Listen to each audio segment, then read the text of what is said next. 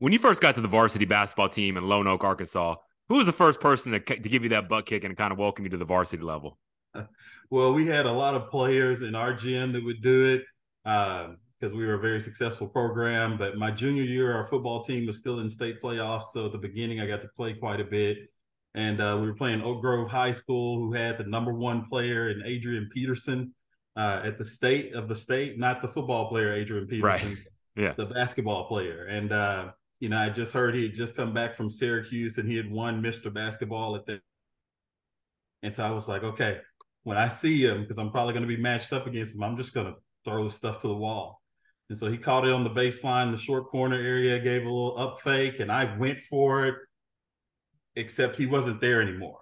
And they, you know, one dribble around me, two steps, dunk, and I was like, okay, I guess uh, he's he's pretty good. I need to slow down and just play, you know, a little more fundamental. So that was my introduction really to real varsity basketball.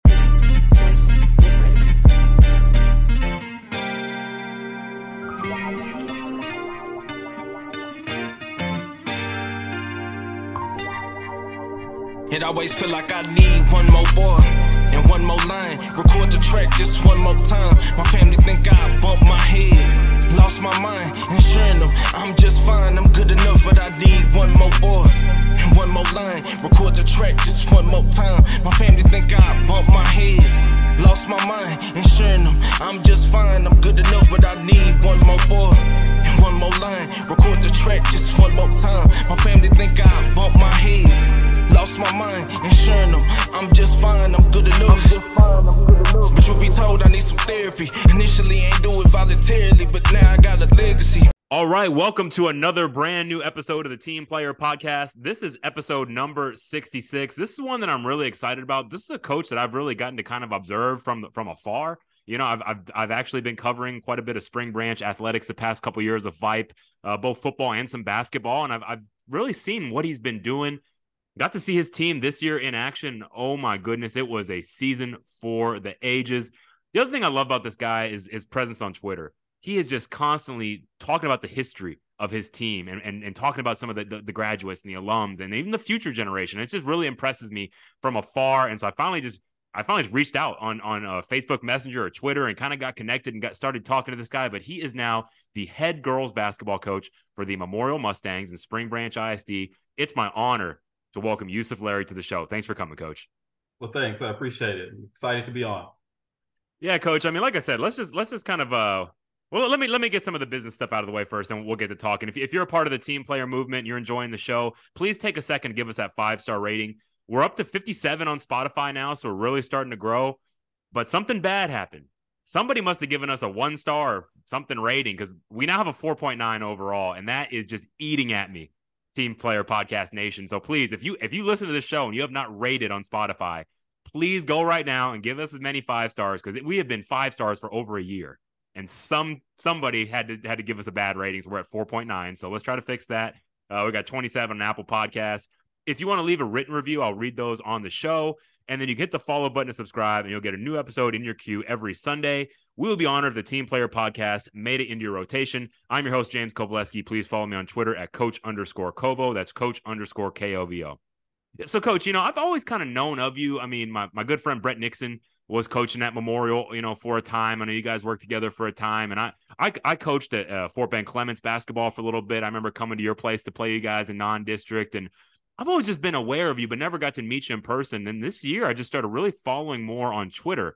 Uh, for my broadcasting, I was doing a lot of Memorial football games, and I started getting interested in the basketball teams and just kind of following on Twitter. And can just just talk about let, let's kind of get into your your your background a little bit as far as your your your Twitter persona, man. I mean, I just I really like the approach you take as far as the promotion you do for your program. Right. Well, I think you know somebody's got to advocate for your program. It might as well be you, right? To start yeah. off with, um, my background is actually in business. I went to Harding University. I got my master's in business administration from there.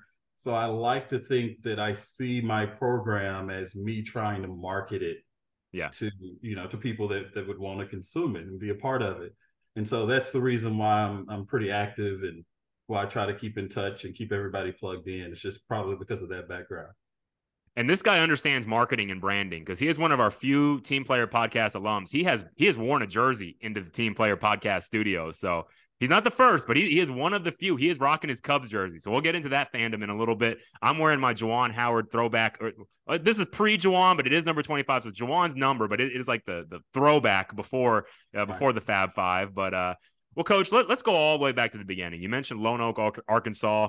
Uh, that's just about 30 minutes uh, due east of, of Little Rock. And I looked it up on, on the map. I mean, your high school is right there in little downtown Lonoke. So it seems like a really cool little spot. What was it like growing up in Lonoke, Arkansas? Great. Uh, I mean, the people that we met in kindergarten, the kids that we met in kindergarten, those were the kids that I graduated with.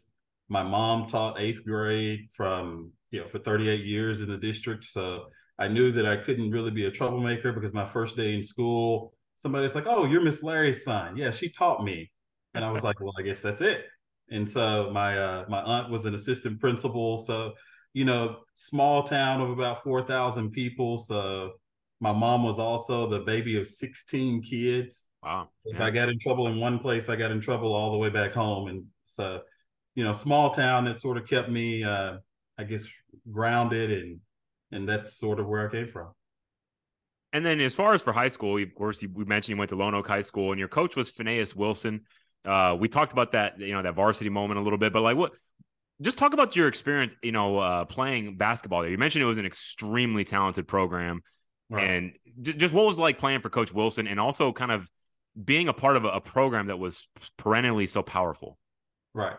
I think it was great. I mean, uh, if even if we go back before I actually became an actual member of the program, you know, on Tuesday and Friday nights, you know, everybody in the in the town was at the basketball game. Yeah. So we would go and I'd watch my cousins' teams play, and they were very successful.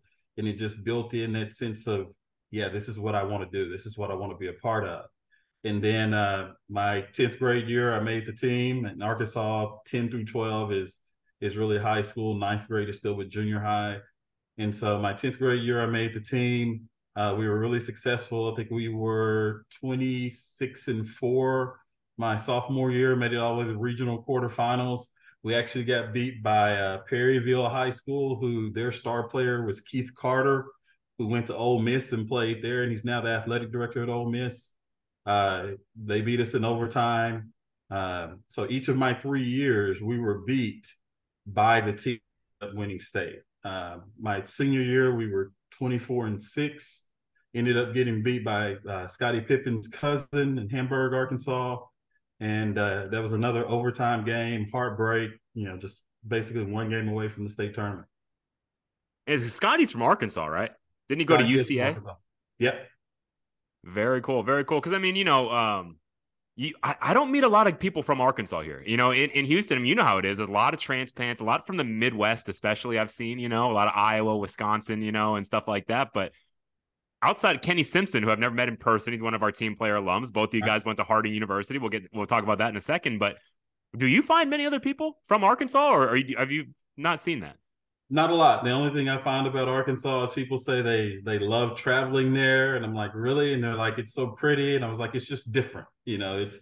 Well, I think that we get fascinated by the fact that there are trees there as opposed to here. You just there's so much concrete here, and so differences, but sure. no, I don't see a lot of Arkansans here. Arkansans. Was, that's one of my questions. What do you what do you call and what's the state nickname? I think we're the natural state. the natural state. Yeah. Very fitting. It, it is beautiful. I do travel there for work from time to time. Conway, Arkansas is a Daktronics yeah. customer that we recently did an install for them. So, okay. well, let me ask you this, coach, from a coaching perspective, and this has come up a couple times you're someone, you know, I'm sure you you were a great player back in your day, but you you played in a program that was so talent loaded that you mentioned you you played a little bit as a junior and then you really didn't have a steady role on the team in game to, through all the way through your senior year. Michael Vitek, you may have come across him. He's the head girls basketball coach at Ridge Point. You guys could maybe be playoff opponents at some point. On his episode, he talked about he actually he's my first ever. He did not play high school sports. Okay. He did not play a single sport. Now he's leading one of the better, you know, perennial programs in the area. Uh, coach David Rickert, who used to be uh, Rickert, used to be the head coach at Aldine. You know where I was was coaching. He he was the girls basketball coach there. He he was cut from his team, kind of like kind of like a Michael Jordan, but not just cut as a sophomore. I mean, he he was cut and, and did not was not able to make the team going forward as in his high school career. Both of those coaches talked about those experiences of being able to kind of be on the sideline or maybe not be the star pouring in 20, 30 points a game, they felt like it made them better coaches. I'm curious for you. That experience of being on the bench and being part of a winner and seeing it maybe next, you know, next to Coach Wilson, maybe you're seated right there next to Coach Wilson. Did that influence you as a coach or kind of that that analytical perspective that you have now? That's a good question. Um, I think it may have driven some of the uh, the team and the role understanding portion yeah, of yeah. things. Uh, I mean, my senior year, everybody was six five. We didn't have a lot of big kids, but everybody was six four, six five. We had, I think, the thirty first best player in the country. We, I mean, we just had a lot of talent, and so I was never the one that was trying to be the offensive scoring person because we had people that did that so Dennis Rodman is one of my favorite players of all time, and yeah. so I try to model my game after Dennis Rodman. And how could I do all the little things that these other people really didn't want to do, but it would help us and would help them be the best that they could be. And so maybe just taking the whole role, you know, whatever my role could be, however I could help, I think that probably has uh, has helped out a lot.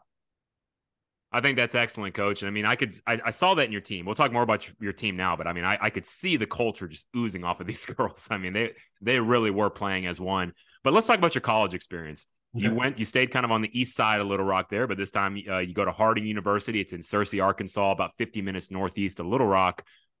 What, what led you to go to, to Harding? And then when, when you got there, what were you studying? Um, it, it just was, it, Harding is a small private Christian university um, I liked the atmosphere there. It was either between there or Lyon College, which is up in Batesville, a little bit further northeast, that I was going to go to, both private schools.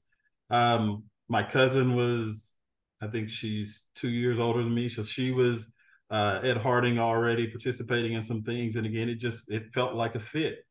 And so when I went there, I originally started off as a computer science major. After turning in a project late, even after staying up 18 hours past the due date working on it. I was like, I don't, I don't want to do this this way. I love technology. I love computers, but I don't want to be on this side of it. And so that's when I switched to to my business management degree and and started pursuing that and, the MBA. So one question I always ask is, and I, and I already know the answer to this because you said that you started in a career in business you mm-hmm. you did not see yourself as a coach when you were a student at at Harding. I always sort of saw myself as a coach, but coming from small town Arkansas again, think about the course selections that we have to offer in high school. So all of my coaches were social studies teachers, PE teachers, and I'm a person that I want to be passionate about the things that I'm doing. And so while I would have enjoyed coaching, I didn't want to just teach history just mm-hmm. so that I could coach. And uh, so I'd been working for three years doing some marketing and inventory management with, with a company in Arkansas. Um, and my wife, who's from Katy, wanted to get back closer to home. And so that's when I, the opportunity at Westbury Christian came up, and they told me I could teach computers, I could teach multimedia and web design, and I was like, that's right up my alley. And uh, but I could still work with the basketball program, and so in doing that, it just it made sense. And so now I could get into coaching, something that I was passionate about in sports, but then I could also be teaching something that I was passionate about, as opposed to just being in a classroom, uh, just teaching a subject so that I could coach. Awesome, and, and I'm just curious for your wife because I, I actually just moved to Katy. We, we just weeks ago we've we've moved here to Katy. What what part of Katy? What what high school did she go to? She went to Katy High School. So very cool. We also are now living in the Katy High School zone, so I'm drinking the red Kool Aid, as they say. That's where we are, right out here in Old Katy, off of Avenue D. Coach, I'm in Cane Island, man. You and I need to we need to start hanging out more. I, I did not you know you were out here. I'm right over in Pine Lake, so I'm right across the the bayou from you. All right. Well, me and Coach Larry just became best friends, like on Step Brothers, and so we'll we will hang out this summer. Uh, maybe we can meet up and hang out. But th- that's very cool, man. Very excited to hear that, and I can see it just kind of moving here now. It's not even football season yet, but I can just, I can just feel the civic pride in, in like Old Town Katy. It is kind of different. And this is, I love Seven Lakes. My best, one of my best friends, is the coach out there, and I love the other schools. You know, West Cole's a basketball guy. I'm a good friends right. at Seven Lakes, but there's something special about the Old Town Katy. It it right. still has that old feel. It does. Well, well, very cool. And so you mentioned Westbury Christian, and I was blown away by this. You're coaching freshman football. Josh Gordon was your free safety his freshman year before he transferred to Lamar. Yeah. I, I have been around some guys that played in the NFL. When I was at Clements, Derek Carr was our quarterback. Yeah. However, I was a freshman team coach, and he was our star quarterback, leading us to a regional final appearance. I, I don't. I wouldn't necessarily say I coached Derek Carr, so I've never had a for a, a future NFL player that I'm actually communicating with on a daily basis. What was that like coaching Josh Gordon? It was it was great. I mean, he was uh, you know, like I said, he was coming in as a freshman. He came over, he and his older brother Harold came over in the spring as we were going through spring drills. And uh, you know, he was sort of just sitting back in the back at first. And I told him, I said, look, this is not like a public school. Like, just go out here and show that you can play. There are going to be opportunities for you because we don't have the same numbers. And so, like I said, he didn't even really play receiver for us. We had him back at free safety he covered so much ground. His hands were huge. Uh, one of the funny stories about him is, you know, when we're doing special teams work, he would always be back just to receive kickoffs. And you know, I I have large hands. I can catch the ball with one hand. That's not a big deal. But there would be end over end kickoffs, and he would catch those with one hand as a freshman. As, yeah, as a freshman, wow. it was just unbelievable to me. Uh, just the the amount of ability that was just sort of oozing off of him. So yeah. So did you did you have an inkling of pro ball player when at that time? I only coached football two years. Sure. So I didn't really know what I mean, we had another kid, Kevin Perry, uh, who was a linebacker. He played at UTEP, got moved to the offensive line. Uh, his dad was actually a, a, Denver Broncos offensive lineman back when they won the Super Bowl. Um, so I knew that potentially, you know, there could in some of those kids somewhere down the line, maybe there might be, but only coaching football for two, not really knowing what to look for. No, I can't. I can't say that I knew that. Sure, and I mean, uh, I guess at the time when I was around Derek, I didn't necessarily know that he'd be a pro player. Of course, I knew his brother was David Carr, who was playing right. for the Texans at that time. So I knew was, he had the bloodlines, but I just feel like pro athletes, they are built different. They're wired different, yeah. especially kids that have been around high level athletics like Derek Carr, whose brother was a, you know, number one uh, NFL draft pick. I, I always like to tell this story, this conversation I had with Derek. Uh, where he was out after school one day, just working on some routes, and I was talking to him. And at the time, this is when the spread offense was really becoming in vogue. So not everybody was doing it. This was maybe 06, 07 and we at Clements we ran like a pro style of offense. We you know ISO, toss, bootleg, play action. And at the time, Elkins, Fort Bend Elkins was running this this new high powered spread that was all the craze. And right. they were setting all these records. Their, their quarterback, I think his name was Burkhalter, but he's setting all these records. And I asked Derek, I said, Derek, I think you're you're you're the best quarterback in this district. D- does it bother you that that that people that run a spread offense are outperforming you in terms of statistics? No hesitation, coach. He looked me right and said, he looked me right in the eye and said, not at all. And I, I, that wasn't the answer I was expecting from a 7, 16, 17 year old kid. And he said, right. I'm going to play in the NFL. That offense is not what they run in the NFL. I want to make NFL throws. And that's what I'm doing here at Clements. And that just blew me, that mindset. I mean, I'm curious your thoughts because you're you're real big on mindset and then the mental mm-hmm. side of the game. What do you think about that response from Derek Carr as a high school junior? Oh, it's incredible. I mean, it's you know, it's it reminds me a little bit of we had a kid, Wayne Taylor, who was our quarterback for a while. He went and played baseball at Stanford. And I was told, I don't know if this is true, but I was told a story that in between his freshman and sophomore year, when they were going through spring drills, that, you know, he stepped back and he made a throw. And I was told from somebody that Coach Koch told walked up to him and said, you know, I probably would go here in, in this situation. And that him and said, I can throw it in that window. And if that's if that actually happened, that's another one of those moments where you're just like, whoa, like that's that's that's pretty impressive. Yeah, I mean, uh, I I really love that man, and, and, you know, can we talk about Coach Koch for a second? Let's do a little diversion because let's do it. When I was head coach, I was head coach at Aldine for two mm-hmm. years, and my my uh my first year we were in district uh with you guys. We, Memorial was in our district, and so I got to I got to interact with Coach Koch.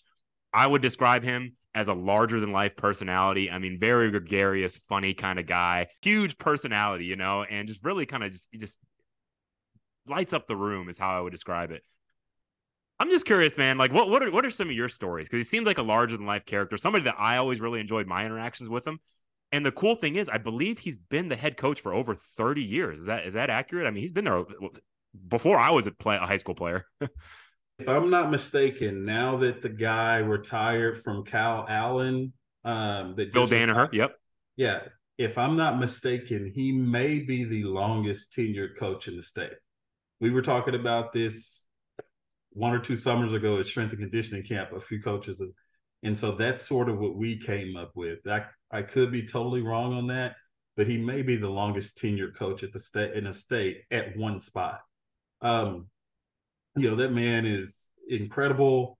He's very supportive, but not like overbearing. You know, he he'll he'll tell me, hey, you know, that's not really the way that I would play basketball, but it's not my program, it's your program. So, you know, I, you do you do what you do. And and he allows me to go out and to put in a plan for my program. And if I need something, I can go talk to him. And I kid you not, it could be the day before the Stratford game if I have an issue and I try to talk to an assistant athlete instead of talking to him, he may be upset with me mm. because he's there for all the sports, literally. Yeah. Like yeah. It's not just I'm here to serve football during football season and I'll deal with you later. He's here for Memorial High School athletes, coaches, and community. And he's going to do that regardless of what time of, of season it is. And so, no, just an incredible leader. And yeah, all the things that you said, yeah. Let, us let's, let's dig into some of the memorial stuff here, since you know maybe some parents will, will listen. And I actually had a little bit of an audience this year because I called several Memorial High School football games. I had the pleasure of getting to watch several, especially down the stretch in some of those big games. And you know, I, I remember uh, in addition to that, I also did a uh, basketball game, uh, Memorial versus Stratford. I, I, did the boys basketball game. That's where I saw the tail end of your game. Yeah. Uh, or, or uh, Riley uh, was was the last name again? Riley McCloskey. Riley McCloskey. I remember she was just raining three pointers, and that. let's let's reflect on that a little bit for your basketball parents listening.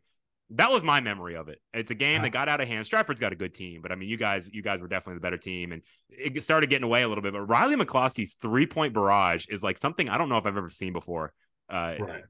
in high school basketball. Can you can you describe that the memories of that game? He's just incredible. I, I, mean, specifically with the memory of that game, I think that game we may have been struggling in the first quarter. And in the second quarter, it may have been close. I know one of the games it was at halftime, it was really close. And then in the third quarter, we just sort of came out and imposed our will uh, on them. And, and, you know, we can score. We've got a lot of kids that can put the ball in the hole. You know, we're a program that we don't want to limit you. We want everybody to want to score because if you want to score, you're going to make opportunities easier for everyone else. And so, uh, you know, once things get rolling, it just it becomes fun to watch. It's fun to play in and things of that nature. So. Yeah, no, I, I definitely that that was that that was at Coleman Coliseum. It was so towards the tail end of the season there, and then so here's the story. You know, so I, I, go I go up to, to call this next game and I go down to talk and Brett Nixon's an old friend of mine. We're, we're yeah. the same graduating class. He went to Kempner. I went to Austin we actually went to the same middle school as kids. So, you know, me and Brett go way back. He was coaching at Fort Bend Travis when I was at Clements. And so we got had a couple of battles there. Um, but anyway, so I, I always talk to Brett, but I went to go talk to Dave Lay, you know, the head boys basketball coach for the Mustangs. And I was just kind of just saying, Hey coach, you know, how do you feel about the game? And, you know, how, you know, just, just, and it was incredible, coach the testimonial he gave, he kind of looked, he looked at me and said, I'm, I'm the luckiest man. It, it was kind of like the Lou Gehrig speech. He's like, I'm the luckiest man in the world. And I go, oh yeah, coach, what, why is that? And he said, like, he just talked about his team, mm-hmm. you know, and he said like every single one of, and I, oh, I know what it was, coach. I asked him, I said, Hey, who, who should I watch for tonight? Is there anybody you want me to recognize that kind of really works hard? And he goes, coach, every single one of them do. And he goes, That's why I love being here. Every single one of them lay it on the line for me every single practice, every minute of every practice, every minute of every game. And he says, You know why? It's because of their parents. Yeah. He goes, The parents in this community demand excellence. Yeah. And I was a little blown away, coach, because I've done a lot of pregame interviews. I don't think I've ever gotten an answer quite like that. Mm-hmm. Can you speak to that? Because I'm sure is on the boys basketball side is probably very similar to what you're seeing on the girls basketball side. Can you can you speak to that sentiment that longtime coach Dave Lay said to me? Yeah, no, and I, I worked with him for four years. Right. I was his assistant for four years, and I mean, he's absolutely right. That's expectations and standards are huge, whether that be within the program or whether that be within the home. And so our kids want to be the best that they can be on the court, yes, but you don't just turn that switch on and off. They want to be the best that they can be in the classroom. I mean, for instance, uh, um, uh, three the last three years, I've had a starter that's a valedictorian at Memorial High. Three years in a row. That's incredible. It really is. It And really is. Not just a player, but a starter who is a who's a valedictorian at Memorial High School. Um, Coach, can I ask you this? Because I, I had this experience when I was a student. Of course, this was in 2002 that I graduated. But Mhm. those of us that played four years of athletics, we had the athletic period, and so it would it would not count as an honors credit where you know you get like a six point on a on a six points for an A, where you can only get a maximum of four. Is that same hurdle in place for for your girls where they're because they're in athletics they're at a little bit of a disadvantage with their GPA, or has that been changed? No, I think it's changed a little bit because I know that the top score you can get is like a six point five seven one four Okay. something or other. And so I know that, you know, they start working on this from the time they're in the eighth grade and they start planning things out to make sure that they've taken everything that they need to take and not only taken those things, but excelled in. And so it's just, I mean, it's absolutely amazing. My year, one of them's a Val, one of them's a Sal, and the other one's in honors. Uh, you know, one of them wants to do biomedical engineering, the other one wants to be a doctor, and the other one wants to be a nurse. And I have no doubt that they're all going to be successful in their field because of who they are, the character of who Right. they are, the way that they pursue excellence, and the passion with which they're going to chase the things that they're studying. Yeah, that, that- it really blew me away. Kind of watching on Twitter and seeing some of the majors and you know and, and desires of these kids. You know what they want to do as they as they grow up. And man, Memorial High School for people that aren't from the Houston area. I mean, that's probably perhaps one of the most competitive, rigorous academic institutions at the high school level. So again, not to say that athletes should be scoring any lower, but we understand the realities, how much time they're putting into it, and then just how tired they must be after these practices and to still crack open, open the books or the iPad later that night. So it, it really is something extremely impressive. And yeah, I'll give you one more thing to go with it. Sure. So obviously during tournament time, you know, we start off that first tournament weekend, we go to Austin and we play the beautiful tournament. So we miss Thursday and Friday of, of class there. And so the kids are always worried about that. You know, can I go early and go make something up, take this test? The next week we do the McDonald's tournament. And if we play at you know noon on on Thursday, coach, can we hurry up and get back so I can get to my seventh period class? I'm in AP Cal. I don't want to miss AP Cal. And if when I was in high school, oh, we had a tournament. We don't have to go to school today. It's great, right? But no, not these kids. They're they're, they're different, and I, I love them for it. One other thing I just want to say about the, that, that I just love that. That- again, I, I probably would have been a little bit like you. Mm-hmm. I will give one distinction. I did receive an award for not missing a single day of school. So I always was that kid that I liked going to school. You know, I liked Yeah. going to school and I was always there. But yeah, if I'm on a track meet or something and I can, I wasn't necessarily hurrying back. Right. Man, I like I said, I've I've just fallen in love with the whole program, just covering it. You know, a lot this past season got just for whatever reason just assigned a lot of Memorial games, and it it, it reminds me of when I was at Aldine in our junior varsity matchup uh, against Memorial, and I think we actually played it out there in Spring Branch. One of my linebackers suffered uh, basically a big injury, a severe injury. I don't, you know, I can't say too much about it, but like he had a very threatening injury. The Memorial community really mobilized and helped helped a lot that family to to work through that that situation. I'll never Mhm. forget that. An opposing school in a junior varsity game, not not to minimize junior varsity, but I mean just it, you know, it wasn't something that was in on the front of the eye of everyone and the parents really banded together and were so kind and worked so diligently to help, you know, support support us going through that experience. So it's just that's something I did want to recognize. Like it, I've really found it to be a very cool community. It is. Now, on this last question, because I, I, like I said, I, I had so much interaction with Memorial this year. I got to ask you a couple things since you're there on campus. Covering the football team, what was the name of that quarterback? You said Wayne. Wayne Taylor a few years Wayne ago. Taylor. I do, I do vaguely remember that name as a good quarterback coming through Memorial, but Chase Goodwin. Yeah. I don't know if you've ever interacted with him, but the quarterback, you know, for the Mustangs. Chase was in my accounting one and my accounting two class. So yeah. Oh, th- this is going to be fun. Well, you know, I'm watching, I'm, I'm commentating these games. They kind of get off to a little bit of a slow start. Memorial did, you know, they beat Seven Lakes, but then kind of dropped. You know, I know he was injured against Pearland, right? And I saw the season unfolding, and still Memorial's doing great. But when when he came in, I think it was a game against Jersey Village, if I remember correctly.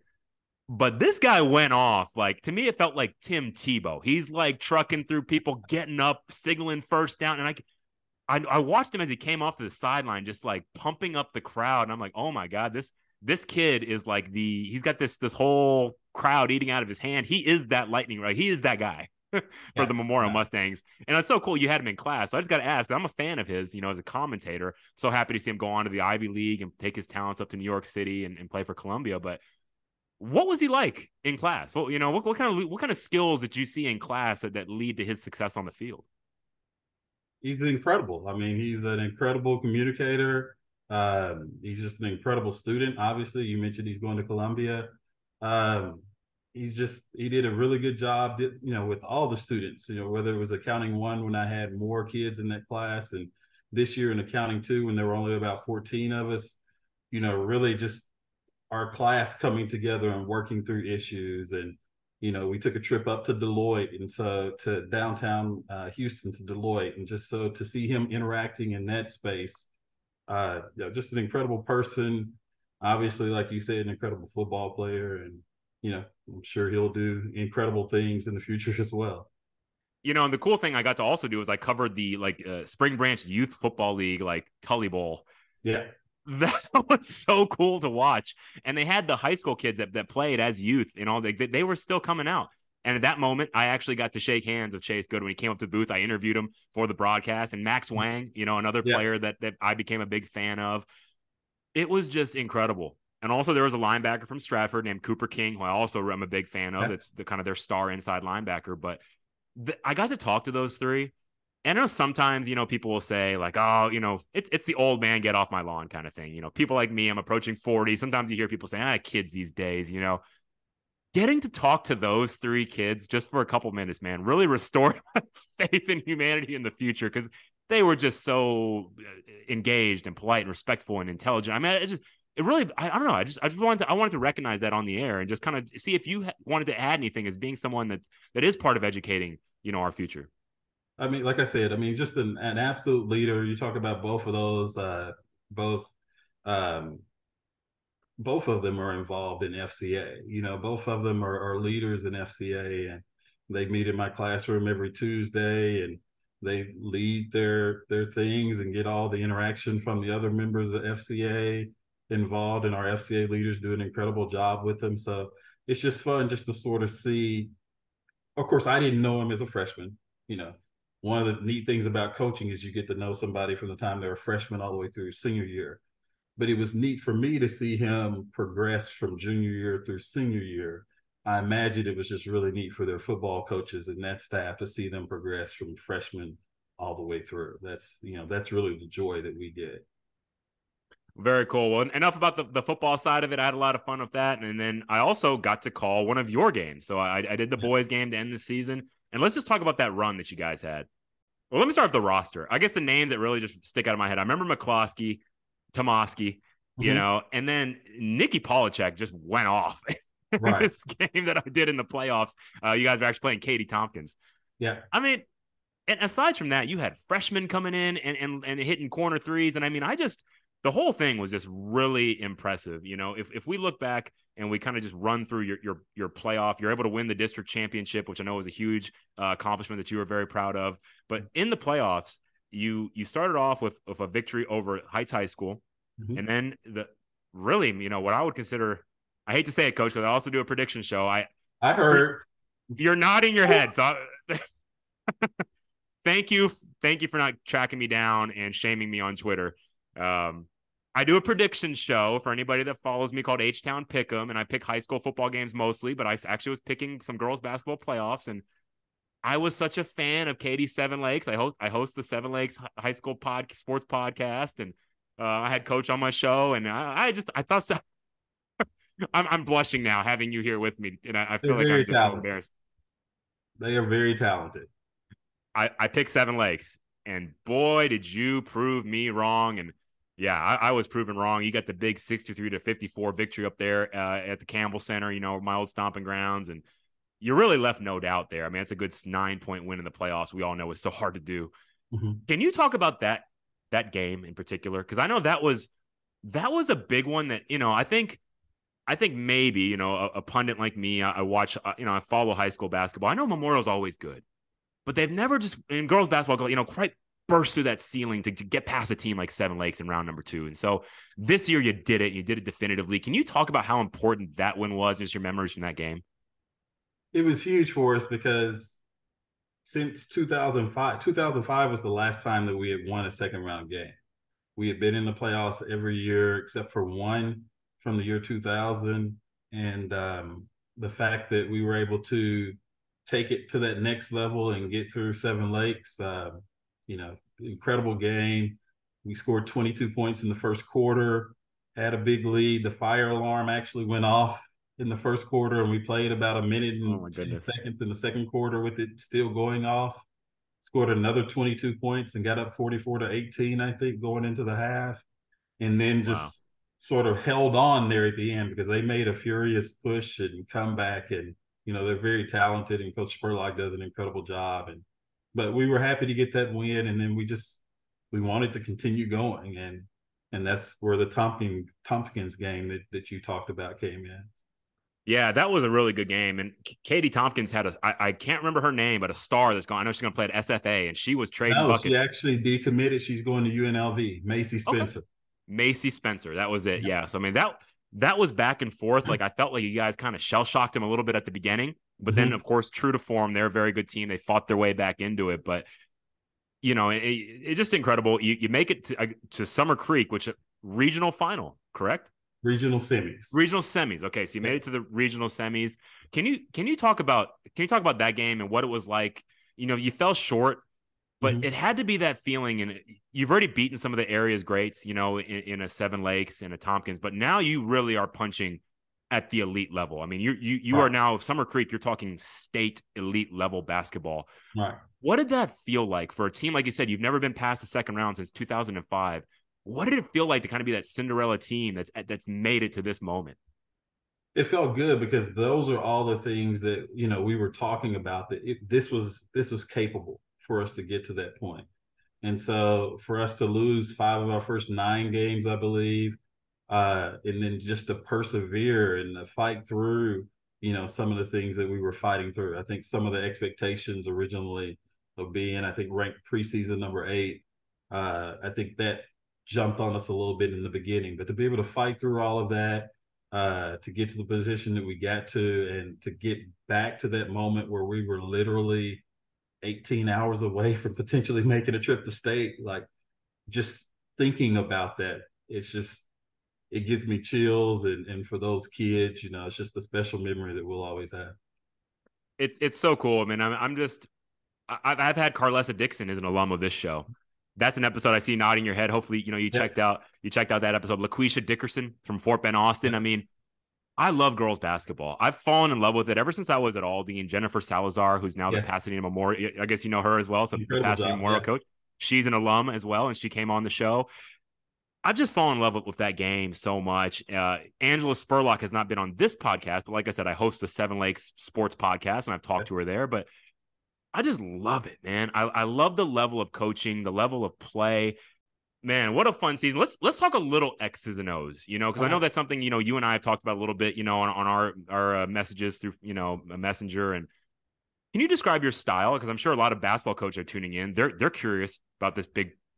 I don't want to call it a turnaround because you guys have been trending up, but this incredible season that you've had what are are there any things you feel like offensively or defensively that you've hang, hung your hat on? I know you're very big into analytics. I mean, you are one of those high school programs that is charting.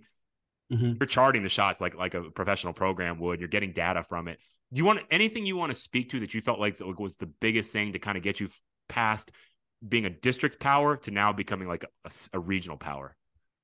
I think it's. I mean, mainly it's the kids. I mean, mm. the kids are the one the way I see it, it's my job to sort of raise the floor of the program and the kids that are in the program are going to determine what the ceiling is, right? And so we've had a lot of really good players, and so our ceiling has been really high lately. And hopefully, you know, I've done a good enough job of of setting a, a, a foundation for for who we're going to be and establishing what those expectations are.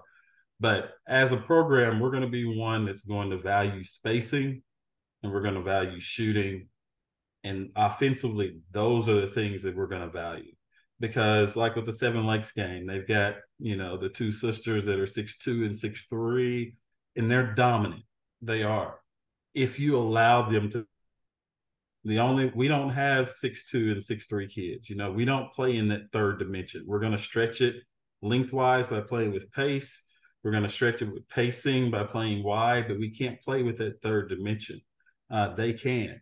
And so we want to pull them away from the basket because they're worried about this kid that they're guarding making this three pointer so that we can get to the basket. Mm. And if I put five people on the floor that are able to space and shoot, then that's going to make it easier for us to not only get to the basket, but if the help comes now when we kick out, we're going to be able to shoot those threes as opposed to, you know, shooting some tough contested two. One thing that stood out to me defensively, I mean, I, I know I was a football coach primarily, but my second sport was always basketball. And I, mm-hmm. I'm one of those former fat guys that always thought he was a hooper. You know, I was that little chubby kid that like I my I wanted to be a baller, you know. but right. eventually I realized like my my stock is better on the football field.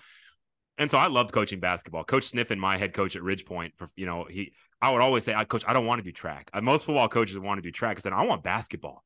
Give right. me basketball, you know, and I would demand it. I always would play, and I always kind of followed like the the Bennett kind of philosophy. You know, the Bennett family. We played a blocker mover style of offense, what I loved. Since I'm a football coach, I didn't really know any plays, and so I'd rather just teach a system of offense and then let the kids go. I right. like to focus on defense, and so we would press after made baskets, and then if if you could break our press, we would then do the exact opposite. Would heavily retreat into a pack line defense. Mm-hmm. That's not you guys. You guys are in people's faces. I was really impressed with the defensive intensity in the half court from your team. Can you talk about your defensive principles? Because it was something, especially early on, you could tell it flustered a very good team like Tompkins. It took them some time to kind of acclimate to your speed and intensity. Can you kind of describe how you teach defense? Um, really, this year, what we really focused on was what is the other team's strengths? How can we limit those strengths? And uh, for Tompkins, I mean, like you said, Macy just incredible. I mean, they beat us uh, two years ago in the playoffs in the second round, and she was incredible then. Uh, they had the kid, the Riri De Leon kid, who yep, was yep. the way I described it to my team when we were preparing for it. She is the best shooter that we've played this year. And so that's why whenever we gave up a few looks in that second half, I was just like, we can't you know, we can't sure. not be connected to it. So I think this year was more game to game, like what does the other team do well? I think we can get to 60 points. How can we limit them from getting to that? And so, funny story, I was talking to one of our boys' assistants because that whole process came up late in the year. And I was like, I just, I think we can get to 60. And I just, if we do this, I don't think that they can get to 60. And so when they were coming back from their game and they found out we won, he was like, Well, what's the score? And I think the 62 to something. And he was just like, he thought they could get to 60 and they got to 62. Uh, how is how is that possible? So, you know, it's just trying to really know what our strengths were. And this year our strengths were offense. Um, I think that's going to be a strength of ours next year. But I think defensively we'll be stronger. Uh, but this year, with offense being our strength, it was this is where I think we can be. What can we do to limit the other team from getting to that same amount? Oh man, no, I, I really love love hearing that. And I got to ask you one question. Just uh, you know, we're talking all the things Memorial here, and I, I, remember going into your gym as a boys basketball coach. You spent four years on the boys side with Dave Lay, mm-hmm. Brett Nixon. The fan section, Oh, the sailors. The sailor. Okay, I just remember all I remember is they're wearing captain's hats and and you know like boat shoes and stuff. they were just great. Yeah. Especially when it's at the home gym. I saw them, yeah. you know, at Coleman Coliseum. It just with the size of it, that's why I like playing at the campus personally. I mean, I love yeah. Coleman Coliseum. Great venue, just great ambiance in there. But I just like being in the gym. I just think there's something about the acoustics in there and just the, the, the being so close to the action. But Can you describe that sailor group? Because I just thought they were great. They're incredible. You know, we don't they don't necessarily come to our games as much, but like I said, from being on the boys' side, you know, all the the chanting that they do, the dance offs that they do during halftime and you know different things like that they they get in and they're very organized you know they have people that are in charge of it and they make sure that they know what the champs are going to be and they yeah. make sure they know the other team's players and so it's they want to be a part of it and and they do a good job of, of doing that yeah that that's the fun of that's the fun of high school athletics and I, you know, I, I just always remember that. But before we before we leave the memorial, so I got to ask you, what was like working with Brett Nixon? I mean, that's that's my old buddy there. What? To, give me a good Nixon story. Oh man, it was it was just great. I mean, you know him. I mean, he's yeah. we we all of us are just basketball junkies, right? And so it was neat to have another person who, although uh, he wasn't on my staff, I could, you know, hey, here's what I'm thinking. Tell me what you're what you see with this. I could go to him. I could bounce ideas off of him. He could throw some things back at me. You know, we're still connected to this day, and we'll, you know, talk about some of the things that we're trying to do next year. And he'll try to, you know, break it and and and make me think about, okay, what would I do in these situations? So just having somebody, I like being around people that are passionate. Yeah. And so he's somebody that's passionate about whatever it is that he's involved in, and that's that's why I love him. Did you also get to work with Jason Campbell? I know he spent some time at Memorial as well. I don't know if you you crossed paths, but uh, he was also he's an alum of the show and a friend of mine. We all coached at Clements yeah. High School together. Yeah. So Jason, actually, when I moved over to the girls' side 13 years ago, Jason came in and took my spot. Okay. So he replaced me on the boys' side. So yeah, been quite a few times with him, and you know he's uh, an author. I don't know if you knew that.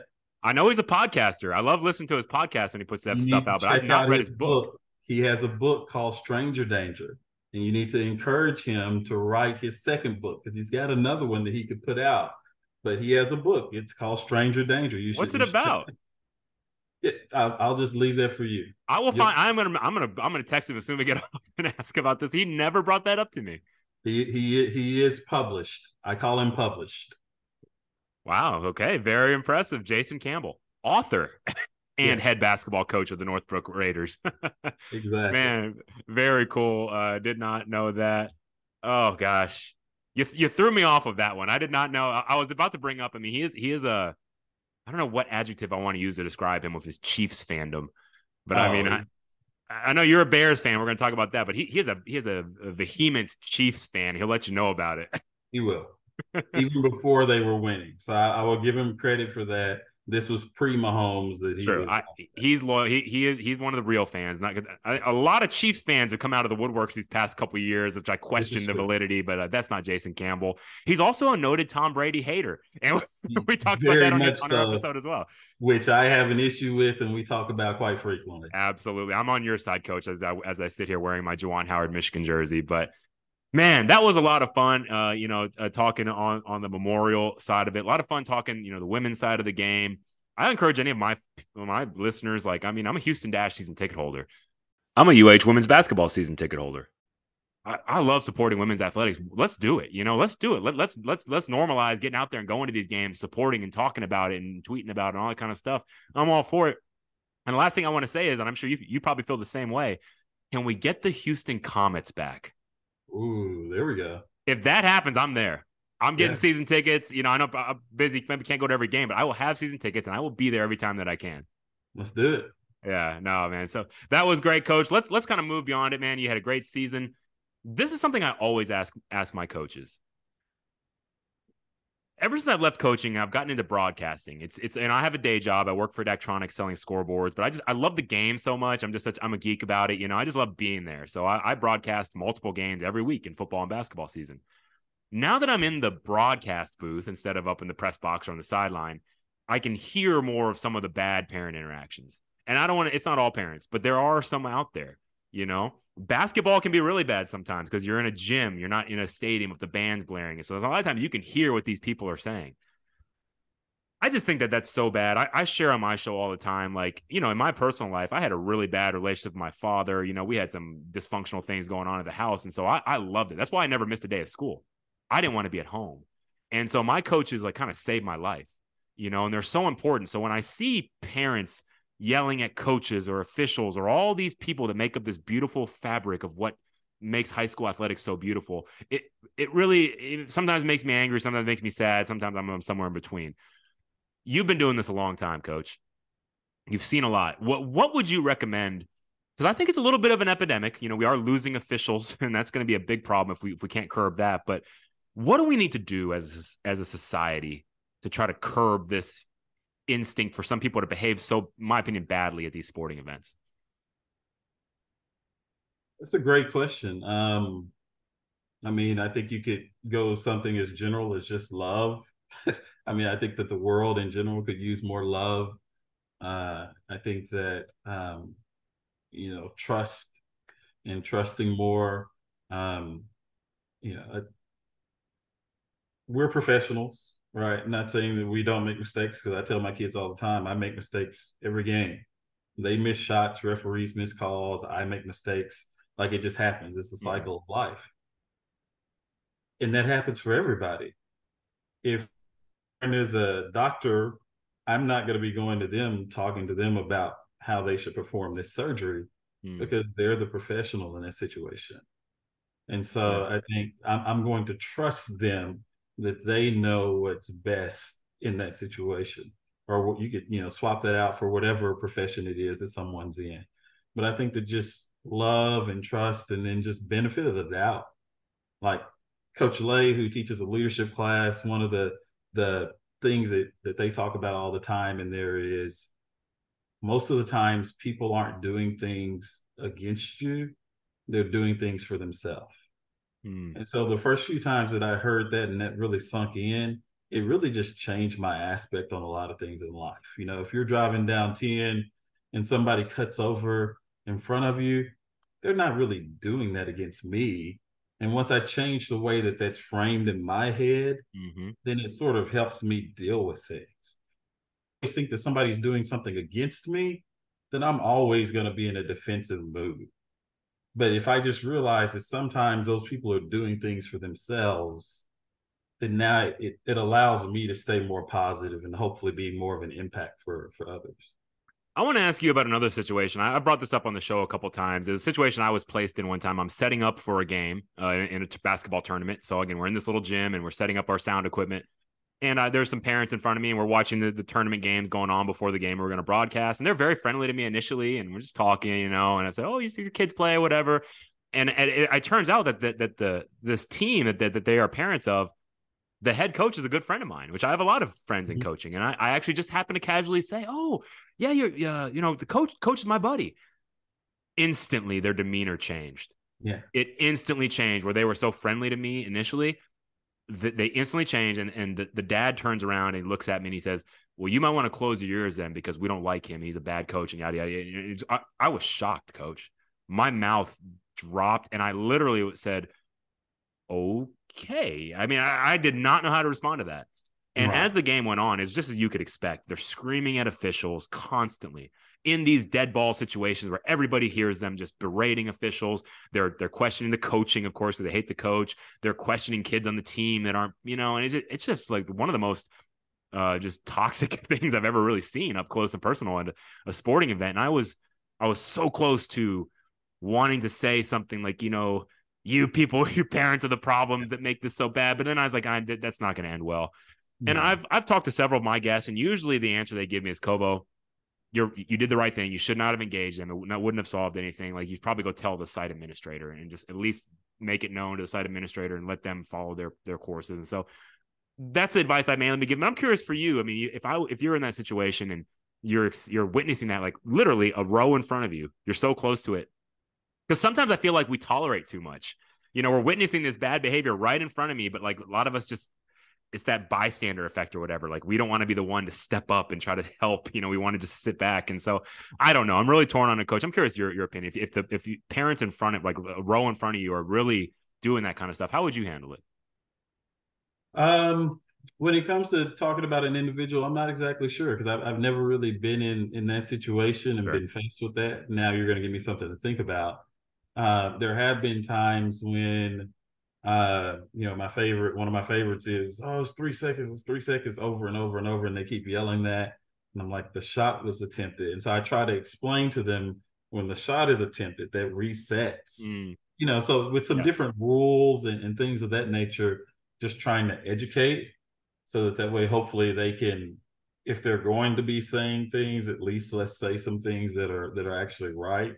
Right. Um, but the other situation, know, it's it's unfortunate. And luckily for me, I I don't when the game is going sure, on, sure. I don't know what's going on. It just gets blocked out, luckily, and uh, I guess that's uh, something I'm able to do.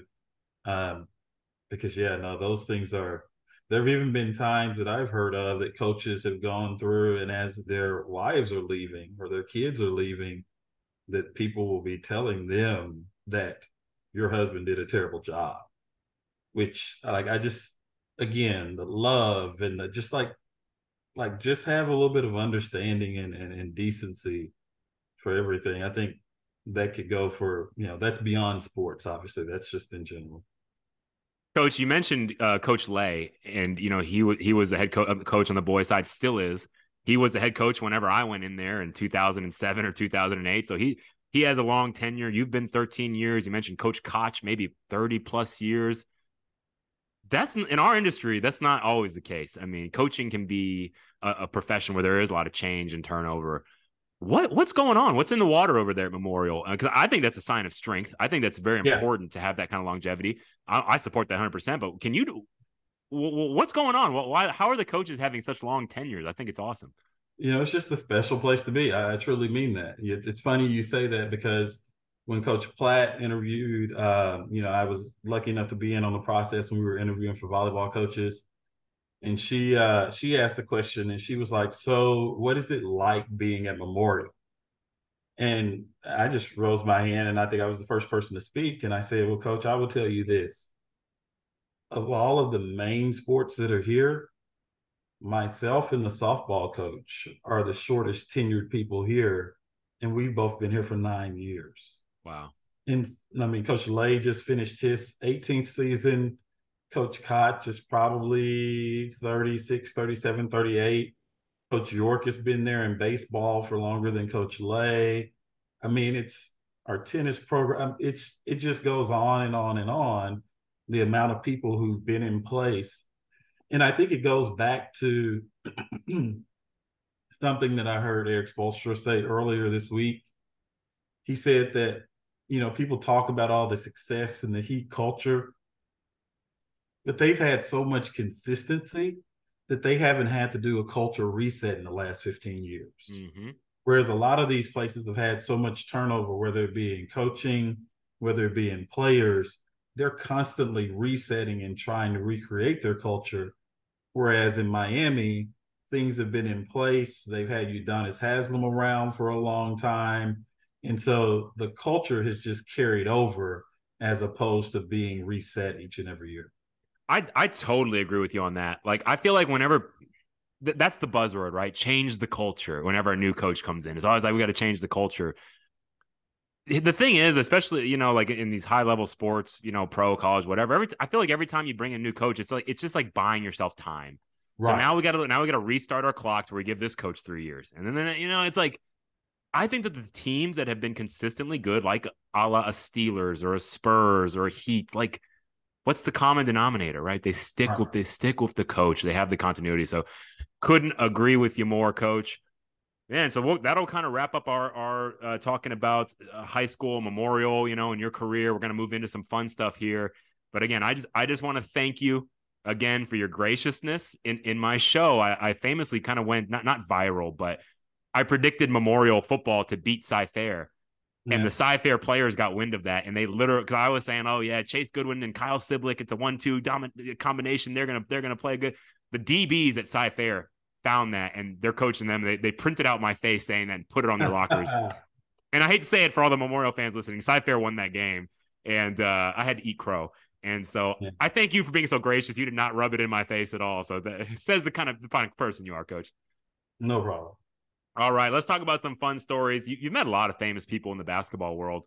Jeff Van Gundy So for us native Houstonians here, we'll definitely remember that name, and a lot of us remember him hanging off the leg of Alonzo Mourning in that big Heat Knicks fight one year. But Jeff Gundy now, you know, an analyst. Uh, I'd say kind of like an outside the box thinker kind of analyst. Like a lot of times he's questioning the call, or even if they do instant replay, he'll still question the call. Yeah. I, just, I, I, enjoy kind of watch. I don't always agree with him. A lot of times I do, sometimes I don't. But he's a, he's just a different kind of thinker. He's wired a little different. Is that yeah. what you experienced when you met him? Uh, he's just more simple than than what I expected him to be. You know, his daughter was playing in a fall league over at our place when I first took over. I think she was at Episcopal, and uh, the last I left him alone most of the time. But the last night I was like, I'm just gonna myself, and I was like, I'd love to get together and talk a little basketball. And he was like, Here's my number. You know, let's get together. Wow. And so he invited me out to breakfast. We went to breakfast in West U, and I brought Coach Ale along, and we just I took a half day and we just talked basketball for two to three hours. And An NBA thing, coach. Yeah, yeah, NBA coach. And that's incredible. That's awesome. Is three or four years later, I had a question about a particular action or what I would want to do around that spacing. Yeah.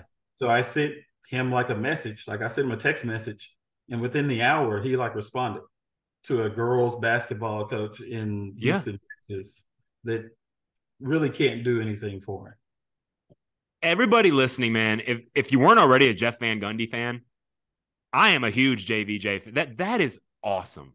Mm-hmm.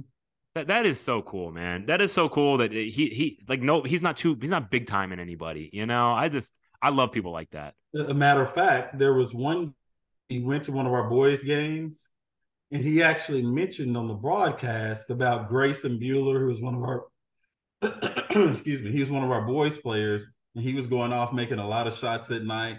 And so this game had gotten out of hand. And in the, the national telecast, he actually mentioned that he was out watching this basketball game, this high school basketball game, and Grayson Bueller was going off. And then mm-hmm. all he was talking about a need for a shot clock in high school, yeah. which we do need. And he talked about how the other team then just pulled it out. And as Memorial was making this comeback, they pulled it out so that then they would have to extend and then the game, which was a beautiful game before that, just all of a sudden just stopped basically. But the next guy that you listed was Drew Hanlen. That's not a name I instantly recognize, and from what I guess I gathered, he's an NBA trainer. Of- he is, yeah. yeah. So Drew, he trains Embiid. He's trained Tatum. He's a St. Louis guy. He played at Belmont. Uh, but he really started his business up when he was in college. And so he started training. He trains Bradley Beal. I mean, he's got a lot of people. Uh, and so I had followed him because, like I said, I'm always trying to learn. And so I was learning a lot of things from him. Had gone to a clinic up in St. Louis, Coach Lay and I did that he put on. And uh, he reached out to me one day and he was like, Hey, so I got Dwight because he was working with Dwight at the time and he was in Houston. And he was like, We need somewhere to work out. Can you get me a gym? And so I was able to to get into Fort Bend Travis. I had some people that I knew out there. So we got them into Fort Bend Travis. And so it was myself, my twin boys, who were probably seven at the time, Dwight Howard, and two of Dwight's friends and Drew Hanlen that were in Fort Bend Travis gym, watching him for two days, just put, you know, putting Dwight through workouts. And so just seeing that process, seeing how pros work, seeing how he trains pros, what the interaction was, you know, that was just fun. And just really anybody. I like to learn. So anybody that I can look at and learn from, those are the people that I want to be around. You know, we've we've talked about the importance of of continuity, whether at Memorial High School, it's the length of time, you know, that you coaches. It reminds me a lot of Seven Lakes also, which I, I do their sports podcast. So those are two campuses where like all the coaches have been there 10 plus years, it feels like. But another guy he listed was John Lucas. Yeah. Not that he's been at with the Houston Rockets for necessarily that same long time period, but he's had several stops at Houston, including being the number one overall draft pick in 1976 to the Houston Rockets. As a player, three separate times he was on the Rockets roster, and now he's an assistant. So obviously there's an affinity there uh, with Houston, and he got to meet him. And I know that he's very well respected. I listen to some Rockets podcasts. I know he's very well respected as a, as an assistant coach. That is that great bridge for the players and helping them develop. And so I'm just curious, what was your what was your interaction of Coach Lucas like? Oh, he's just uh, again, he's just a down to earth person who, you know, when I first got here, my first event, it, it was the icebreaker, I believe, uh, with Westbury Christian or the fall, whatever the fall thing was. Gerald Green was in it, And so I'm walking out the door to go get on the phone. I'm talking to one of my friends. And I was like, I just walked past John Lucas. And again, I'm from a small town in Arkansas. So I don't see these people every day. Right. And so, you know, over the years, just sort of talking to them in different gyms and, hey, coach, how's your team going? I, you know, I work with some of the Bellaire kids, you know, they, y'all are playing them in playoffs. They were, they were talking about y'all and just little bitty things, you know. So the fact that, you know, he's just a, a regular person, just like anyone else, and he's willing to share what he has and he's in, in working with the youth and, and, and building up their skills as well, not just NBA stuff. You know, he's, he's just a, a lover of basketball and, and of people. Coach, we're kind of coming towards the end here. We're going to talk about your favorite teams. You're wearing your Cubs jersey. You're a Bears fan. Yes. And you're a Michigan Wolverines fan, which uh, fans of the show know that I'm that that's my number one team. Can help help me figure this out. Help me help me do the the uh, the algebra to figure this one out. So uh, I'm from Arkansas, right? And so when you're in Arkansas, everybody in Arkansas is a Cardinals fan. If okay. there's one thing that you know about, or that people that know me know, I don't like to be like everyone else. That's the reason why we play so different, you know, for a different style, offensively, defensively. Yeah. I like to be different. So I don't want to be a Cardinals fan because everybody else is a Cardinals fan. So the Cubs were on WGN growing up all the time. I got to grow yeah. up watching Ryne Sandberg and Shawon Dunston and and Mark Grace and yeah. like what more could you ask for? So I mean, yeah, they didn't win until recently, but you know, it was it was always fun watching those guys play. I love that answer because I, you know, I, I was a Utah Jazz fan growing up. It okay. was the same thing. I was a contrarian, and you know, you know, when you're little, like you go to the library and you read the book about the stars, and like, I just always like Stockton and Malone. Yeah, right. I was like, and Malone was my favorite because I mean he was just physically chiseled, you know, and so I, I just wanted to, like I, I, I was a little chubby kid. I wanted to look like that someday. and so anyway, and the thing, other thing I love was just I kind of love that they were always good. Like always, the Utah Jazz gonna make the playoffs, but yeah. they could never quite get over the hump, and that also kind of attracted me to them.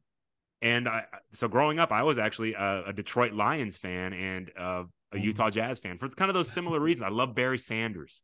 Barry oh, Sanders was, was my Walter Payton, my Gale Sayers, because you're a Bears fan, yeah. you know, and uh, same thing. They could never get over the hump. And to me, I know that sometimes you get the bandwagon fans that will jump, they'll suddenly become Chiefs fans out of nowhere. Not Jason Campbell. He's he's right. he's a real one. But I like the opposite.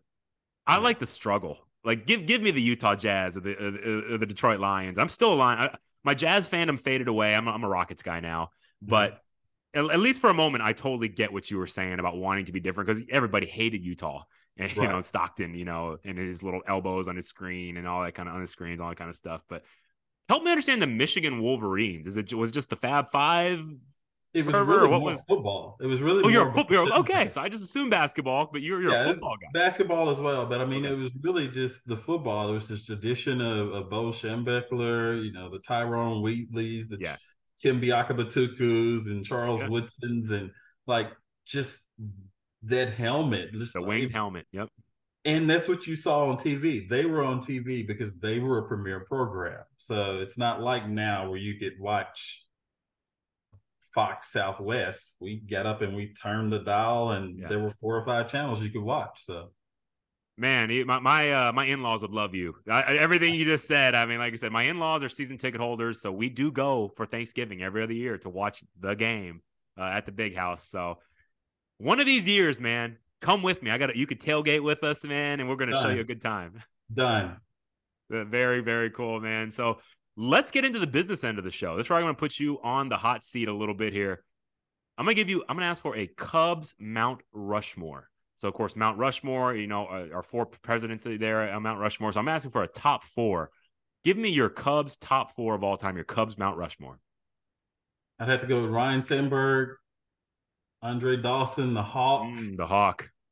Uh, Greg Maddux, even though he left and went to that other place, I still claim him as a Cub. Yeah. And uh, I just love Shawon Dunston. Shawon Dunston and, and I know in the middle were just that was just fun. Is it cool having Dusty Baker here in Houston and finally getting a ring for Dusty? A little piece of me was like satisfied. I mean, that was like that was neat. Yeah. Yeah. A little piece of me. Sure. Okay, now let's talk about the Bears. I'm going to give you. I'm gonna, now we're going to go start, bench, cut. So you got to start one, you got to bench one, and you got to cut one. Okay. I've seen the way your team plays defense. They look like middle linebackers. I mean, they're getting in people's faces, being physical. Uh, so I'm going to ask you from. I'm going. We're going to go middle linebacker edition for the Chicago Bears. Start one, bench one, cut one.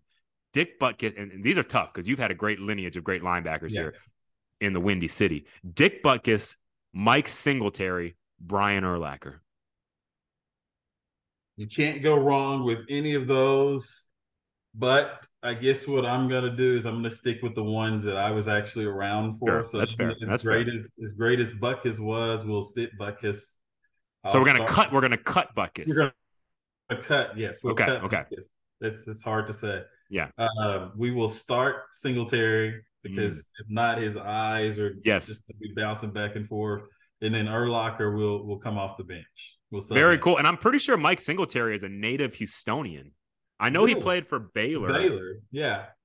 And I'm actually, you know, while we're talking, I'm going to look that up because I'm pretty sure I'm going to find out this out because he played. Trying to see Worthing High School. He was a Worthing oh. Colt. So there you go. For I knew he was from the no Houston clue. area. So Worthing Colt. So very cool knew he there. was a Baylor guy, but I didn't know that. Yeah. All right. Now let's finish it, Coach. You had an you had an incredible season. I wouldn't trade your starting five for anybody. You know, uh, McCloskey and Tomaski and, and, and Polachek. I mean, they, they were great. yeah. But if I could put you in the maize and blue, Coach, and I could give you the clipboard and put you on the sideline, and you could orchestrate your all-time Michigan Wolverine starting five, who would they be? Let's go with Rumeal Robinson. Okay, Let's go with Glen Rice. Glen Rice, love it. Yeah, and then let's go with the let's go with uh Juwan Howard, Jalen Rose, and of course C Webb. Okay, I was I was gonna wonder how much of the Fab Five is gonna be in this. Those three, and then I'll go with the other two, the national champions, with Real Robinson and, and Glen Rice. So you got you get an old school starting five here. You you, you didn't go you didn't kind of go with the newer age and you know Yeah, no, I, those were I was really super duper into it back Sure. then. I mean, they've had some really good teams here recently, but I mean, the Fab Five just changed the whole. Absolutely. That changed everything. That changed the culture of of basketball. So All right, coach. If, if, if y'all enjoyed this as much as I did, please take a moment to give us a five star rating that drives us up the charts so more people can hear these stories from coaches making a difference. Again, Spotify, somebody gave us a rating that we are down now down to 4.9. So we got to fix that, y'all. Help me out here. Uh, hit the follow button and subscribe and hear new episodes as soon as they come out each week. And follow me on Twitter at coach underscore Kovo. That's coach underscore K O V O. You can hit us up at teamplayerpodcast gmail.com and we lift up our own inside of Team Player Nation. So I listen, I listen to any kind of suggestion from any of our fans. So if you know a coach that's impacted your life or is coaching your kids or anything, let me know who they are and I will I will track them down. As always, the cover art and music for the Team Player podcast is provided by two of my former players. The cover art is by Kaiser St. Cyr, and our intro and exit music is One More Good Enough from Avrion's self titled debut album. You can find his music on all platform platforms by searching for Avrion. That's A V R I O N. All right. Well, me and Coach Larry, man, we live down the street from each other, so we we might head over to No Label Brewery after the show and, and go hang out and talk some basketball, man. But Coach, it's been so much fun. Thank you so much for coming on the show. indeed, thank you for having me. All right. Thank you to all the team players out there for your support, and we'll catch y'all down the road.